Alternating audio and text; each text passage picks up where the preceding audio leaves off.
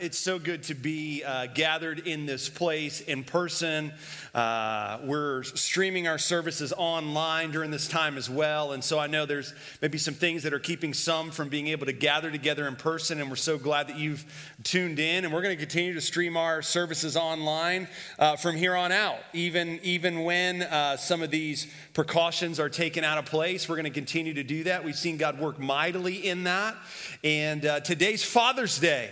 And so let me say to the dads, happy Father's Day. And we're going to look at a passage of scripture this morning that deals uh, with fathers, with parents, not because we picked a particular message this morning out of the blue, but when we left off, like, can you go back in time with me?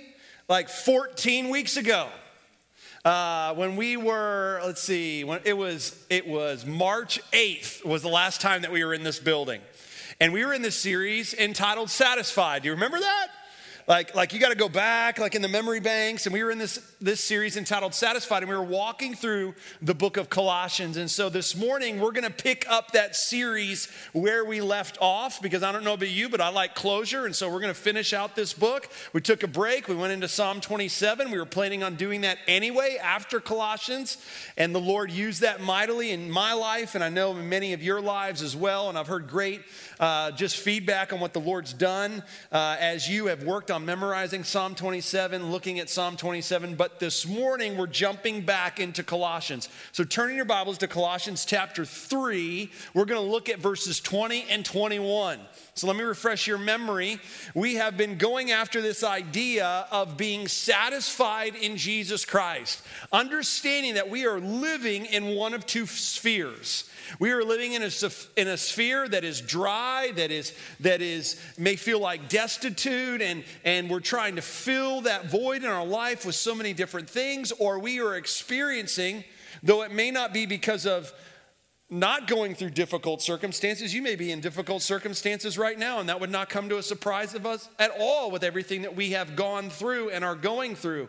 But what you're experiencing in your life, in the midst of that, is you're experiencing health and you're experiencing uh, contentment in your soul, and you're experiencing what Psalm 23 says is green pastures. Why? Because you're finding your satisfaction not in things, not in people, not in events, not in circumstances, but you're finding them in Jesus Christ.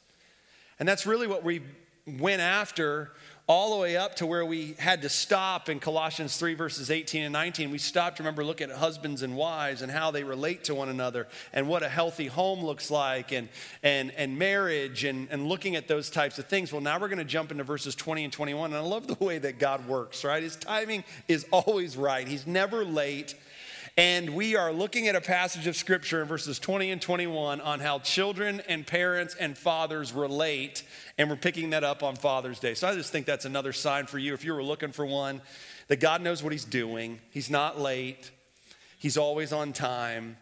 And so we define satisfied this way. I'm going to refresh your memory because I think it's important that we define what satisfaction in Christ looks like. It's this believing and experiencing that Jesus is better.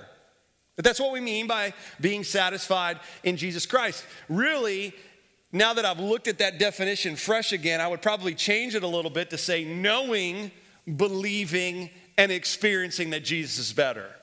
Because for some of you, you're brand new in your relationship with the Lord, and one thing you can testify with is that the things that you were looking for to bring that satisfaction and contentment in your life did not deliver on what they promised. And so, for some of us in this room or watching online, you have been learning that Jesus is better. Others of us know it, but we need to believe it. We need to remind ourselves. Remember what we said in Psalm 27 knowledge plus faith plus action equals conviction. Like we need to remind ourselves what our conviction needs to be that Jesus is better. And some of us, because we're putting those things into practice, knowing and believing, we are experiencing that Jesus is better.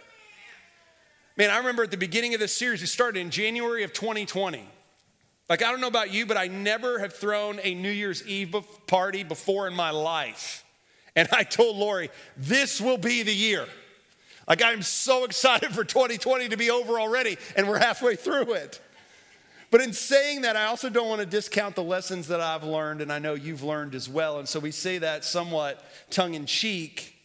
But when we started this in January of 2020, I remember saying these words that our prayer is that, that we would learn what it means to be satisfied in Jesus more than anything else. And hasn't these last three months just been stripping away the things that maybe you have looked for satisfaction, your job, maybe that's gone, your, your uh, you know, what, what your hobbies are, those haven't been able to happen. I mean, whatever it is, and they've been stripped away. And in that time, as I've even thought about it in my life, Lord, if you've shown me anything, you have been teaching me once again what it looks like to be satisfied in you rather than the next thing I'm excited about on my calendar that has now been taken away.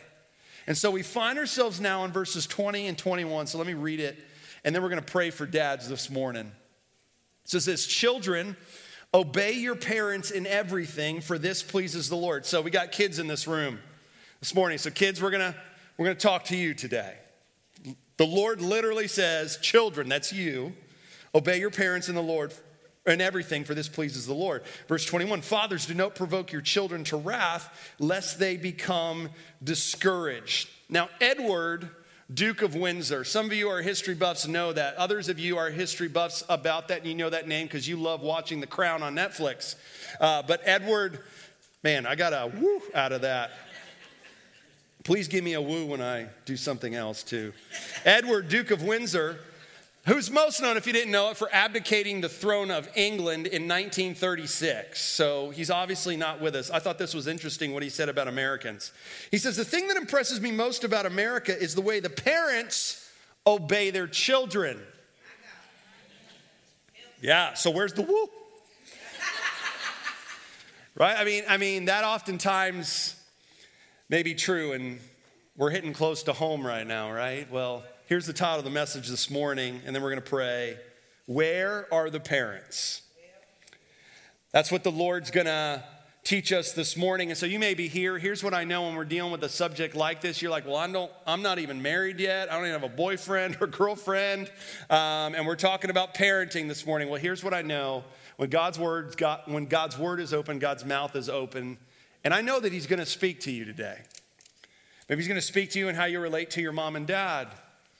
Maybe He's going to speak to you in how you relate to your grandkids. I don't know what it will be, but I know the Lord's going to speak. And so let me pray for dads this morning because this is a special day. We need to honor them. And I also want to pray for those in this room that this may be a painful day to you. That's not lost on me. I don't want to be naive to that reality. There's people in this room that have lost their dad recently, and today's a painful day. There's others that maybe we're not fortunate enough to have a dad who was present in the home, and today's a painful day because it reminds you of what you wanted more than anything else but didn't experience. And I want to say to you that praise God that you have a heavenly father who's the perfection of your earthly father, not the reflection. And so let's go to the Lord in prayer this morning and just thank the Lord for the dads that we did have in our lives. Pray for those who this may be a difficult day for them as we get into God's word. God, we're here today to hear from you. And God, I thank you that when we open your word, we're never left empty. You always speak to us and how you want us to live our lives. And so, God, we thank you for fathers this morning. We have many of them in the room, and God, we praise you for them. We praise you for, for just the way that they love us. And God, I'm thankful for the father you placed in my life. And God, I'm thankful for the privilege to be a father. And, and so, God, we want to honor that this morning. That is something to be honored. Dads that are that are striving their best, they're not perfect, to, to be the husbands that they need to be, to be the dads that you've called them to be, to be the leaders, Lord, in their households, and to model what it looks like to follow you. God, we praise you for the men that that speaks of. And God, at the same time, we pray for, for those men that maybe are not living that way, but know that they need to, that you would work on their life, that today would be the day that they would say, Lord, forgive me, and I'm going to I'm going to get back in step with you. God, we pray for those who have lost their dad, and today's a hard day because it reminds them of what they've lost. Or today's a day that reminds some of what they never had. And so, Lord, may you allow their gaze to be just transfixed in a special way to the Heavenly Father that you are. And so, God, just lead us and guide us as we walk through this passage of Scripture this morning on what it looks like to be satisfied in you in regards to our homes. In Jesus' name, amen. Here's the idea that I want you to get today as we look at just these two verses, and we're going to jump to some other passages of scripture as well. They're going to help support these two verses. It's this that a satisfied heart, remember that's what we're going after as we've walked through this book of Colossians. A satisfied heart is the result of Christ being exalted in your home. Like, if you want harmony in your home, if you want your home to be a haven that is a safe place, if you want it to be a place that literally ex- just exudes love in your house, and the way that that happens, the way that you experience satisfaction in your home is by exalting Christ in your home. So, experiencing harmony, experiencing health in your home, your home being a haven of safety and rest and love is the result of Christ being exalted in your home. Dads, think of it this way. Let me just speak to dads in the room for a second.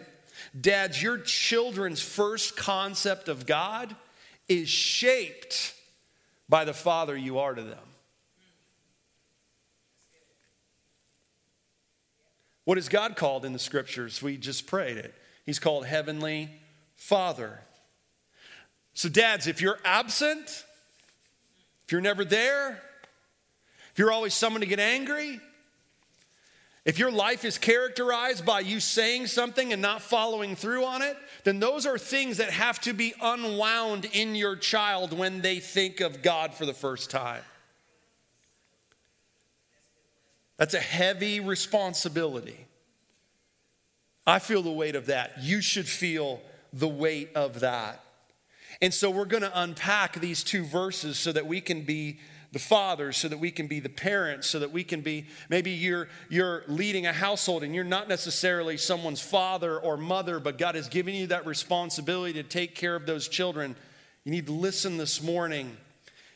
And Ephesians 6, verses 1 through 4 is a great uh, cross reference passage to what we're going to see in Colossians 3 20 and 21. So keep your finger in Colossians 3 20 and 21 and turn over to Ephesians 6 1 through 4 because we're going to use these two passages of scriptures because they're saying the same thing. Paul is writing to the church at, at Colossae Remember, he's writing this letter, but he also writes another letter to the church at Ephesus, but he focuses on this same idea of what does harmony in the home look like? What does Christ being exalted in the home look like? So Ephesians 6, 1 through 4 says this Children, it's talking to children this morning, obey your parents in the Lord, for this is right. Honor your father and mother. This is the first commandment with promise. Why should I do that? That it may go well with you and that you may live long in the land. He's quoting Exodus chapter 20. Fathers, do not provoke your children to anger. What does Paul say in Colossians 3:21? Fathers, did not provoke your children. We'll talk about what that word provoke means. But bring them up in the discipline and instruction of the Lord. So we're going to use these two passages this morning to unpack this idea that satis, a satisfied heart is the result of Christ being exalted in the home. So let me give you two things this morning let me just warn you, there's a lot under these two things. Two things that are taking place in your home when Christ is being exalted. Because we can say, man, I want that, but what are the ways that I can kind of take what God's word says and evaluate if that's how my household is operating? Well, I'm going to give you two things from God's word. Here's the first one it's in reference to children. Children are obeying the Lord by obeying their parents respectfully. Respectfully.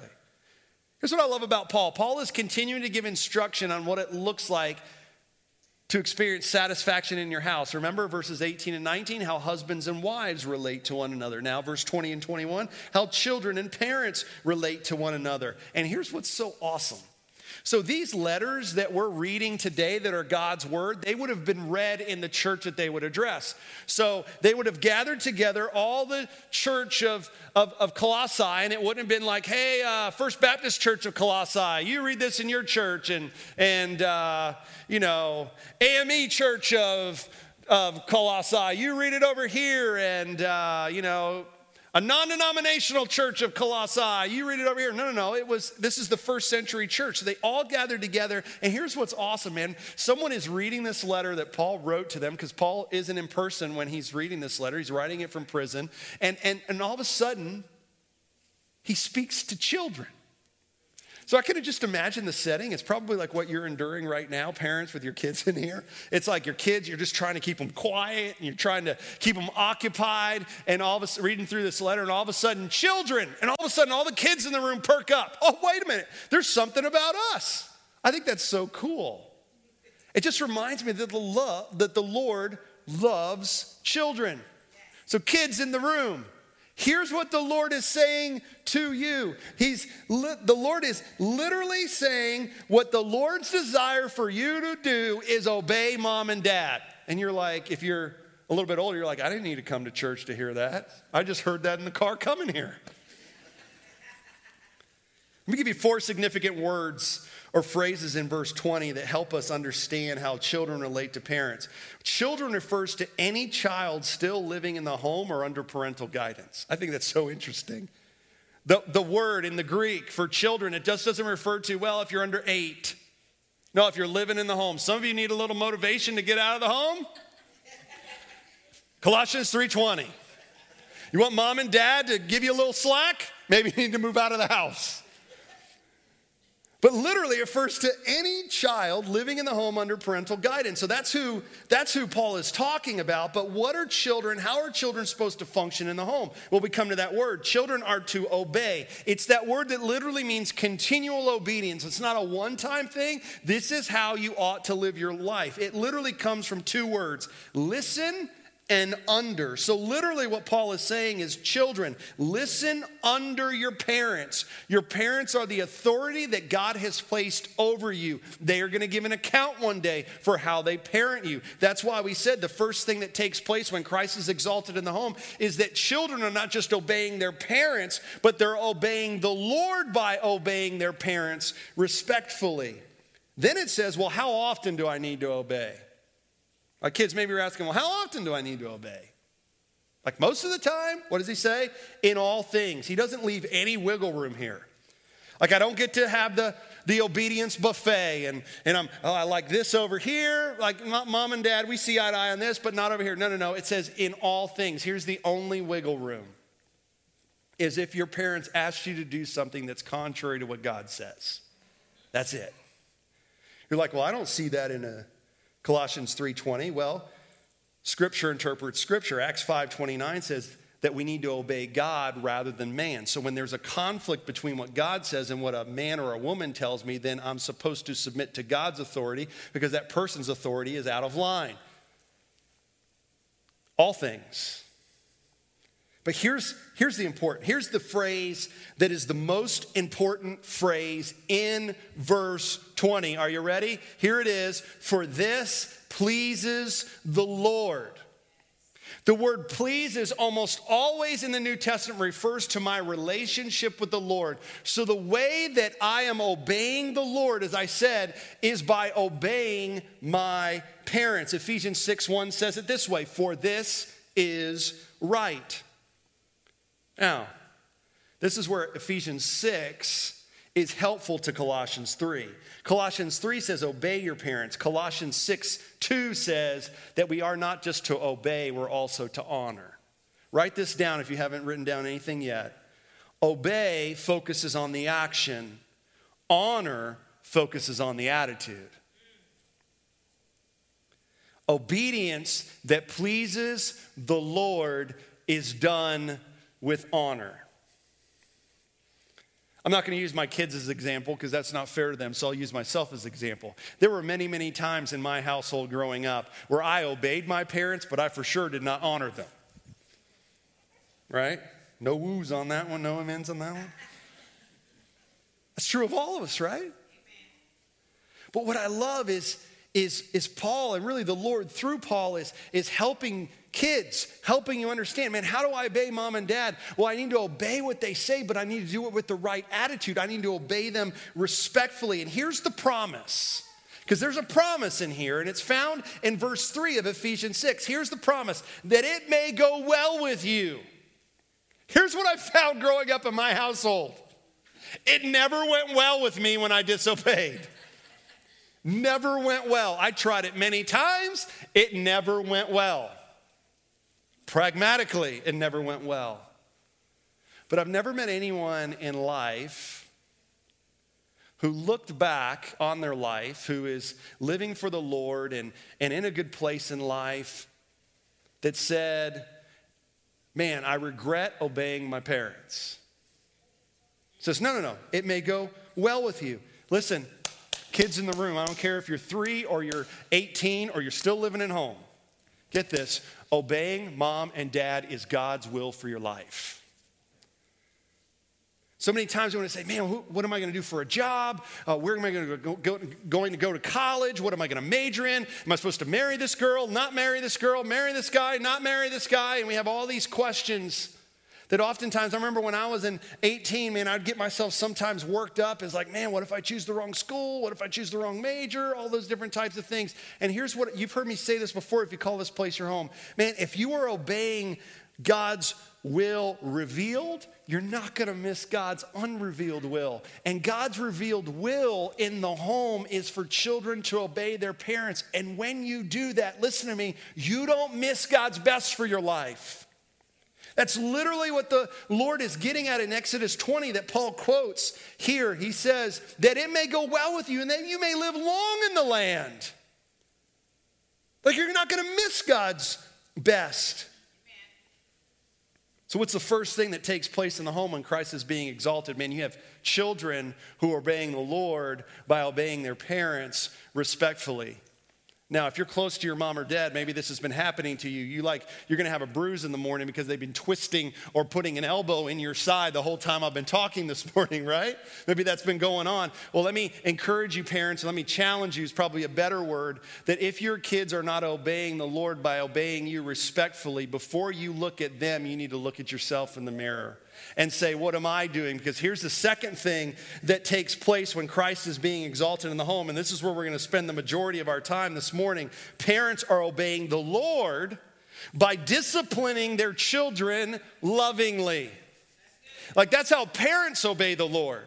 We want our kids to obey us, but there's also responsibility on parents. And parents are obeying the Lord, parents are pleasing the Lord. I am pleasing the Lord when I am disciplining my children lovingly.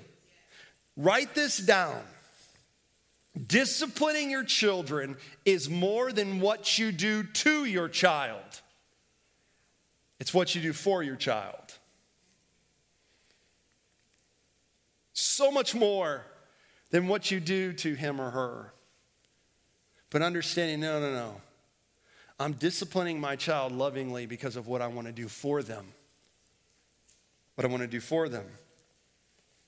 And here's where there starts it starts with fathers owning the responsibility that has been given to them by God. It starts with us guys owning the responsibility that God has given us as fathers to lead our households. And it's unfortunate that oftentimes it's as true inside the four walls of the church as it is true of someone who has no concept of Jesus whatsoever. That there are so many dads that have relinquished this responsibility and let their let the moms let, let the mom be the disciplinarian. Let the mom set the rules. Let the mom do everything rather than dad saying, "No, no, no, this is a responsibility, a privilege that I've been given by God that I'm going to give an account for one day." That the way that my children will first see their Heavenly Father is the way that I love them, the way that I care for them, the way that I discipline them.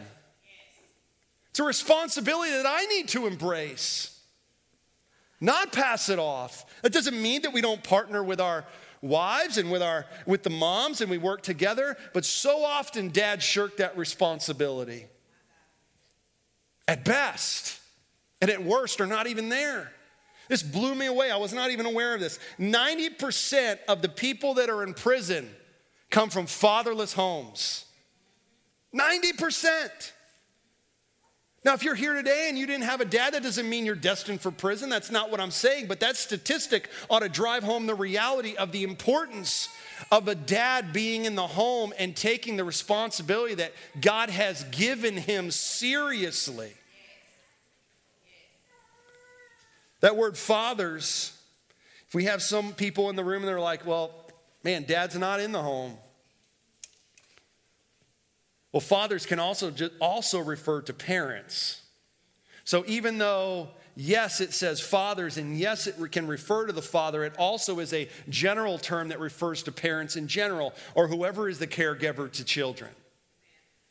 So here's what's interesting. Here's the context of, what, of, of what's going on and the law that was going on while Paul is writing this letter, because I think it's helpful for us to understand how what Paul writes is actually countercultural to the day, which is a lot different than today.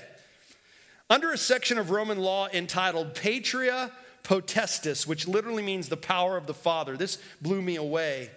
How just heinous this Roman law was. The power of the father literally meant this the father could do anything he wanted with his children. He could sell them, he could turn them into slaves, he could even take their life with no repercussions. That was the culture that was going on in the day that Paul writes this letter. So you can imagine the church opening up this letter and Paul referring to the way that the Lord designed the home to operate and how countercultural it was to what was going on in the day. So, what are fathers or parents not to do? According to verse 21, look at it again. It says, Fathers or parents are not to provoke their children. That word provoke literally means to embitter or to build up resentment in your child's heart. See, it's sometimes counterintuitive. We actually think if I discipline my kids, they would, that would embitter them if I did that lovingly, but yet at the same time, didn't allow them to get away with stuff, that it would be count, we would think, oh, well, then my kids might like me more. No, no, no, actually embitters them because they even have enough common sense to know that my parents love me if they're saying no to me. So that word provoke literally means to embitter or to build up resentment. And then it says, lest they become discouraged. That word discouraged means unloved. Mom and dad don't care about me because they don't give me the time of day. Mom and dad don't care about me because they never set up boundaries. Mom and dad don't care about me.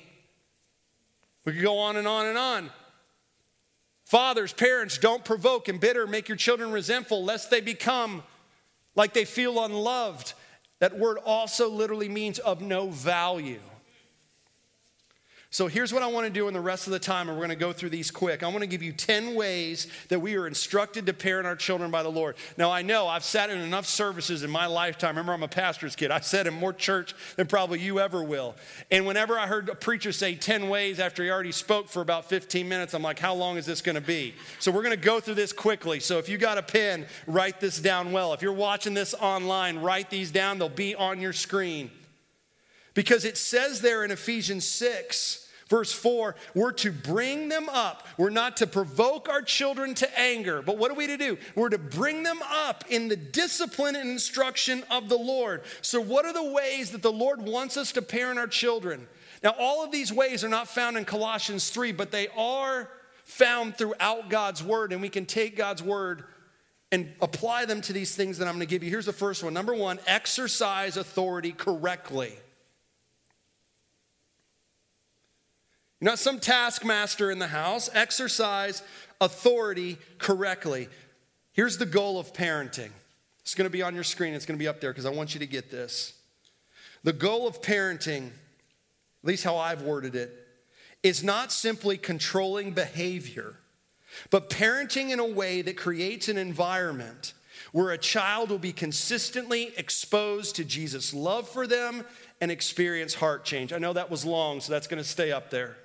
The goal of parenting is not simply controlling behavior. Oftentimes we can get caught up in that, right? Man, I just want my kids to go to bed on time when I tell them to go to bed.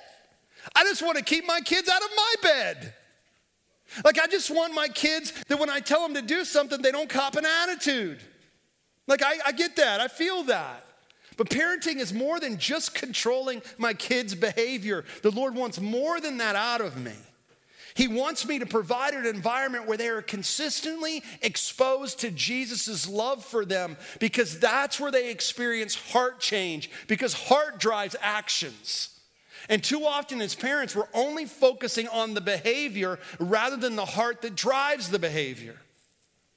Hebrews 12, verses 6 and 6 through 11 actually is a great passage of scripture that gives the Lord as the example on how he parents us.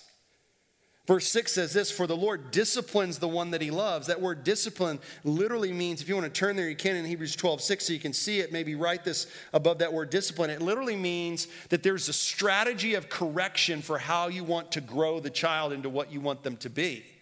That's the word discipline. It's actual word for discipline the ones that he loved, and chastises everyone whom he receives. So, what's the diff- word difference between the word discipline and chastises? Discipline is the strategy by which you want to parent your child so that it will grow into the man or woman of God that, you, that God desires them to be. Chastising has the idea of the act by which you follow through on the plan that you created. See, oftentimes we do a great job on setting the rules, we do a terrible job on actually implementing them and holding our children accountable to them. But it says, no, no, no, that's not what the Lord does. The Lord has a plan for your holiness, and He is zealous on you living that out. Why? Because He loves you. Verse 7, it's for discipline that you have to endure. God is treating you as sons. For what son is there whom his father does not discipline? Here's what I love. What literally the writer of Hebrews is saying is, is it should be intuitive that you as a dad and a mom have actually set up a way to discipline your children. Like that shouldn't be that shouldn't be an amazing revelation. It says, For what father doesn't do that? Verse 9, we have had earthly fathers who disciplined us and we respected them. Shall we not much more be subject to the Father of spirits and live? For they discipline us for a short time, but he disciplines us for our good that we may share in his holiness. For the moment, all discipline seems painful rather than pleasant, but later it yields the peaceable fruit of righteousness to those who have been trained by it. It's just not enough to lay out the rules. It's exercising them correctly, doing it out of love, staying consistent, holding the line. Because at the end of the day, we are to model for our kids how the Lord treats us. Exercise authority correctly. You're like, well, how do I do that? Well, as we go through these other ways, it'll touch on that. Here's the second thing. Second way we are instructed to parent our children by the Lord confess sin immediately. And I'm not talking about the kids to you, I'm talking about you to your kids. Confess sin immediately. James 5:16 says, "Confess your sins to one another and pray for one another that you may be healed." You're like, if you're looking for a loophole, you're like, "Well, James 5 isn't talking to parents." No, no, that's a general concept. So why would we apply it to parents? Confess sin immediately. One of the most powerful things you can do for your kids is show them that they just don't need the gospel, but you do as well. One of the most formational things that you can do for your kids is for you to own what they already know. You ain't perfect. Man, if Lily and Lucas could get up here on stage, which they're not, I'm not going to want to make them nervous. If they could get up here, they would tell you, I, if I would have asked them, how many times has dad had to apologize to you?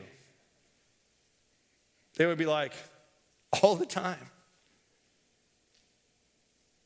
Because it was taught to me that it's so important that you're transparent your kids, that when you sin at your kids, when you get angry at your kids for something you shouldn't have got angry about, when, when, when you fly off the handle, whatever it may be, when, when, whatever it is, that you sit down with your kids and say, hey, so and so, I need to ask forgiveness. I was wrong. I sinned against you. I sinned against mom. You saw that. Would you please forgive me? Let me tell you something. If you get one principle this morning, this one is the one that you need to apply because it will, it will radically change your household to where Christ will be seen as exalted in the home. Because unfortunately, I have a lot of friends that I went to, that I grew up with that spent every single waking moment in the church with me that want to have nothing to do with the Lord. Why? Because they saw the hypocrisy of their parents.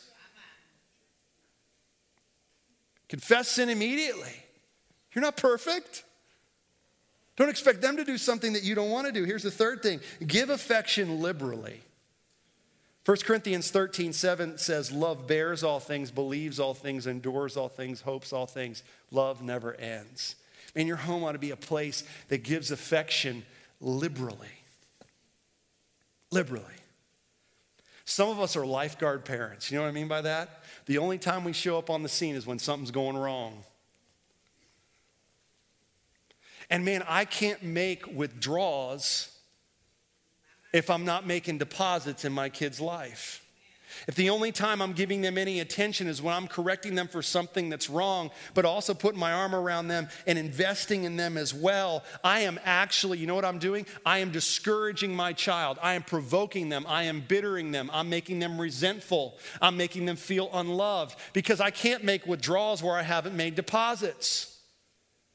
You know what that means? That means touching, hugging, kissing your kids, that's not a bad thing. Like Lucas still gets that from me.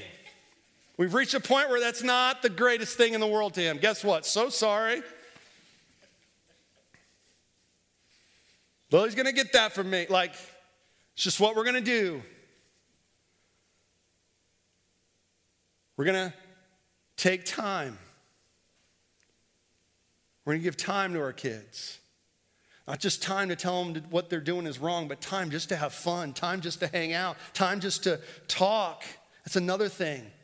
Talk to your kids. Talk to them about what's going on. Their friends shouldn't be the only ones that they're having conversations with. Give affection liberally. Here's the fourth thing treat children equally. James 2 1 says, My brothers, show no partiality as you hold the faith in our Lord Jesus Christ. You ever have your kids play this game with you? Mom and dad, who do you love the most? right? I did that. I have five younger brothers. I always, and I'm the oldest. I always played that game. Mom loves me the most. Dad loves me the most. But how are you going out of your way, though they're different, to treat them equally? Here's the fifth thing address sin redemptively. Hebrews 12, 6, we already read it in Hebrews 12, 6, where it talks about how the Lord disciplines and chastises every child that is His. Can I just let you know on a little fact that we need to remind ourselves of this morning? Your child is born with a sin nature. They don't come out of the womb perfect. They don't grow up in the culture and that's when they sin. Like, like that's, that's not from God's word. Every child is born a sinner, and no child is born with a master of divinity in theology.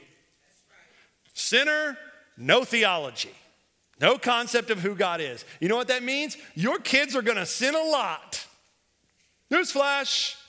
Your kids are going to sin a lot. So, how are you going to deal with it? How are you going to address sin redemptively? Well, the first thing that you do is whatever rules you make, you make sure that they're founded on the God's word.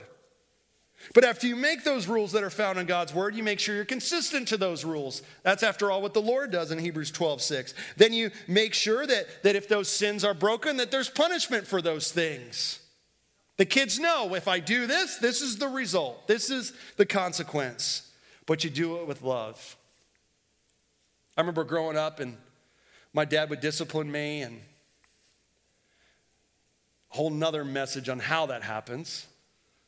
But my father would discipline me, and I remember the, what he would always do after he did it, and it was painful in the moment, is he would give me a hug.